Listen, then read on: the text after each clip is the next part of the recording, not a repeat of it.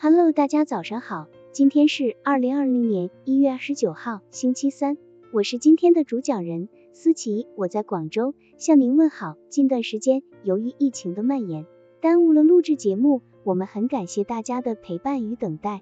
同时，思琪温馨提醒各位小伙伴，若无大事，请勿出门，出门请佩戴好口罩，安全保护措施要做好。武汉加油，中国加油！今天我们为大家分享的项目是幽默可孕育安适的交际气氛。幽默是一种眼光，也是一种角度，是看世界的宏达眼光，是看人生的清晰角度。芸芸众生，大千世界，不仅可以用好与坏来衡量，也可以用有趣与无聊、可笑与可悲来评判。意大利著名作曲家罗西尼听人说，他的一批有钱的爱慕者准备在法国为他建一座雕像。感动之余，他问道，他们准备花多少钱？听说一千万法郎吧。一千万法郎。罗西尼大为吃惊，如果你肯给我五百法郎，我愿意亲自站在雕像的底座上。一句略显夸张的玩笑，将罗西尼的豁达尽显出来。英国杰出的戏剧作家萧伯纳，常以他幽默的语言表现出杰出的口才。有一次，萧伯纳在街上行走，被一个冒失鬼骑车撞倒在地，幸好没有大碍，肇事者急忙扶起他，连声抱歉。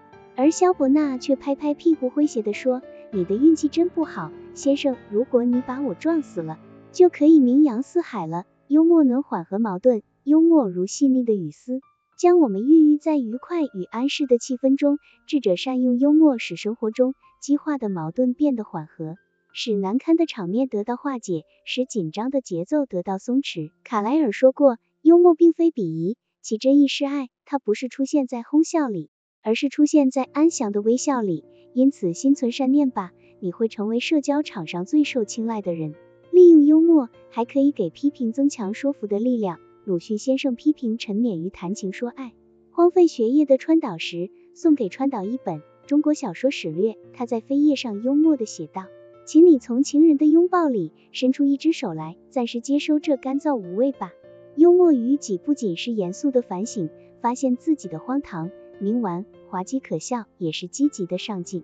在笑声中与世界成为朋友，在笑声中一手拉着世界，一手牵着自我，乐观而豪迈。好了，以上信息就是我们今天所分享的内容。如果你也觉得文章对你有所帮助，那么请分享到朋友圈，让更多的小伙伴一起来学习吧。加油，让我们一起进步吧。